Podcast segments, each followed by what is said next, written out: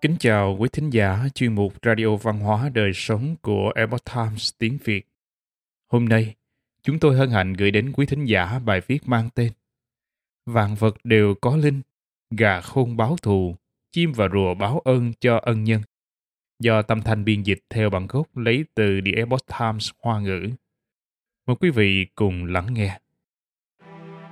Vạn vật có linh, không giới hạn trong hình thể lớn nhỏ, động vật có linh tính tại một thời khắc đặc biệt có thể hiện lộ ra cho mọi người trông thấy.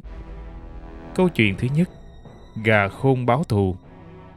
Vào mùa thu năm đinh dậu niên hiệu thuần trị, có một vị tăng nhân đi hóa duyên. Khi đi qua một khu chợ ở Nam Quan huyện Cao Bình, thì ông ghé vào một cửa hàng. Đột nhiên, có một con gà từ trong cửa hàng này bay ra. Nhào về phía tăng nhân rồi nhắm thẳng một mặt của ông mà mổ tới tấp. Mọi người bên ngoài nhìn thấy mặt của tăng nhân bị mổ đến nỗi da tróc thịt bông. Bèn chạy đến xua đuổi con gà. Không ngờ con gà này giống như có thù oán với vị tăng nhân. Càng hung hăng, mổ mãnh liệt không dừng.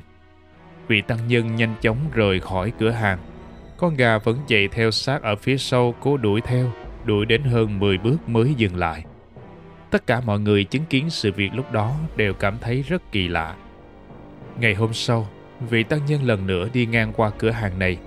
Lại bị con gà kia nhào tới mổ vào mặt khiến máu chảy nhuộm đỏ cả quần áo.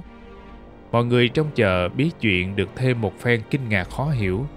Lúc này có hai vị bộ khoái, chuyên đảm đương công việc như cảnh sát tuần tra, truy bắt tội phạm. Cũng mắt thấy tai nghe cảnh tượng này, bèn chặn tăng nhân lại tra hỏi. Trên mặt vị tăng nhân không một chỗ nào còn nguyên vẹn, như người mất hồn kinh hãi không nói nên lời. Hai bộ khoái nhanh chóng dẫn tăng nhân đến gia môn để thẩm vấn. Tăng nhân liền kể lại chi tiết nội tình. Nửa tháng trước, khi tăng nhân tá túc qua đêm tại một tiệm bánh mì, lúc ấy nhìn thấy trên cái bể thổi lửa có một túi tiền. Lòng tham nổi lên, bèn thừa lúc xung quanh không có người đã giết chủ tiệm, lấy trộn túi tiền rồi nhanh chóng rời đi trong đêm. Sau khi người chủ tiệm chết, Giao Quyến đem gà ra chợ bán và một người dân ở Nam Quan đã mua con gà này.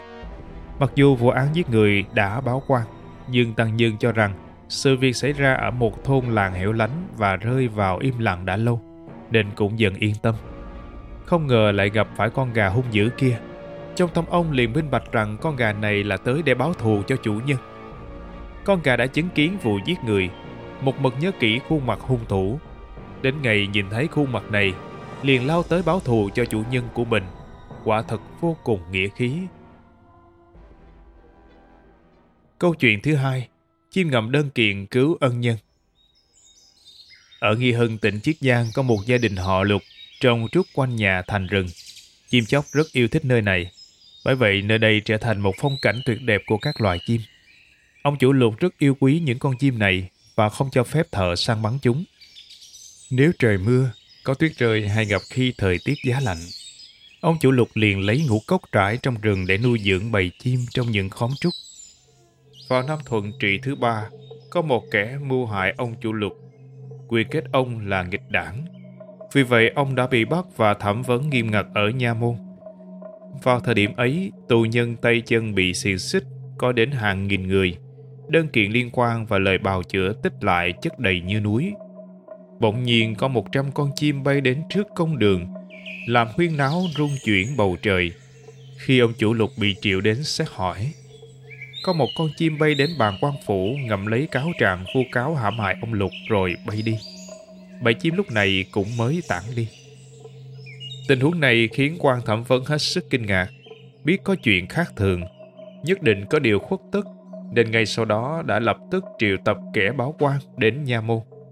Sau vài cuộc thẩm vấn tra hỏi nghiêm khắc, cuối cùng sáng tỏ rằng ông chủ lục đã bị hắn vu cáo hãm hại. Với lòng cảm kích, sau đó ông chủ lục đã xây một tòa kiến trúc mang tên Nghĩa Điểu Đình trong quận để tuyên dương linh tính và nghĩa cử của bầy chim. Nghĩa Điểu Đình tọa lạc ở trong thành Bì Lăng vào thời nhà Thanh. Chim muôn cũng chính nghĩa như vậy, có thể nói là không có linh tính sao? Theo quả báo văn kiến lục. Câu chuyện thứ ba Rùa báo án Vào năm Chí Chính thứ nhất, Lô Văn Bích tự Bá Ngọc đảm nhận chức huyện Doãn Kinh Sơn. Một ngày nọ bỗng nhiên có một con rùa lớn leo lên sảnh trước. Hai mắt nhìn thẳng vào ông, giống như hàm oan muốn khiếu nại điều gì. Lô Văn Bích liền sai người hầu đi theo con rùa xem chuyện gì đã xảy ra. Khi rời khỏi thị trấn khoảng 6-7 dặm, đến một cái giếng bỏ hoang thì con rùa kia nhảy vào đó. Người hầu biết rằng có chuyện xảy ra ở nơi này, bèn gọi dân làng đến giúp đỡ. Quả nhiên phát hiện dưới giếng có một xác chết. Người chết chính là một thương nhân. Hai ngày trước đã ra ngoài làm ăn buôn bán với một thương nhân khác. Hóa ra ông bị thương nhân kia giết hại, rồi ném xác xuống cái giếng bỏ hoang này để che đậy tội ác và bỏ trốn. Thân nhân của người chết nói, khi còn sống, ông ấy không bao giờ ăn thịt rùa. Hễ nhìn thấy rùa bị bán thì đều sẽ mua về rồi phóng sinh. Vì vậy rùa đã báo án cho ông. Theo cảnh tâm lục, những câu chuyện này đều muốn truyền tải một thông điệp. Không chỉ con người, vạn vật đều có linh. Bản năng tiên thiên của động vật không bị mất đi bởi ích kỷ và mưu lợi. Trí tuệ của chúng trong việc báo ân cũng vì vậy mà vượt qua sức tưởng tượng của con người. Việc làm của ngày hôm nay có thể là tiền căn hoặc sẽ gieo quả cho mai sau. Tất cả mọi việc làm của con người trên thế gian đều sẽ không biến mất vô hình vô ảnh. Dù cho dấu chân bị chôn vùi vẫn sẽ lưu lại tín tức. Kẻ giết người ắt phải trả giá không nhất định trong đời này, nhưng chắc chắn sẽ đến ngày chịu nghiệp báo. Trời đất chính là tấm gương khổng lồ, vũ trụ chính là một kho thông tin siêu cấp. Cho dù hiện tại không ai nhìn thấy, nhưng Thượng Thiên cũng sẽ để người trong cuộc chịu nhận quả báo. Những câu chuyện kể trên đã minh chứng cho đạo lý này. Quý thính giả thân mến, chuyên mục Radio Văn hóa Đời Sống của Epoch Times tiếng Việt đến đây là hết.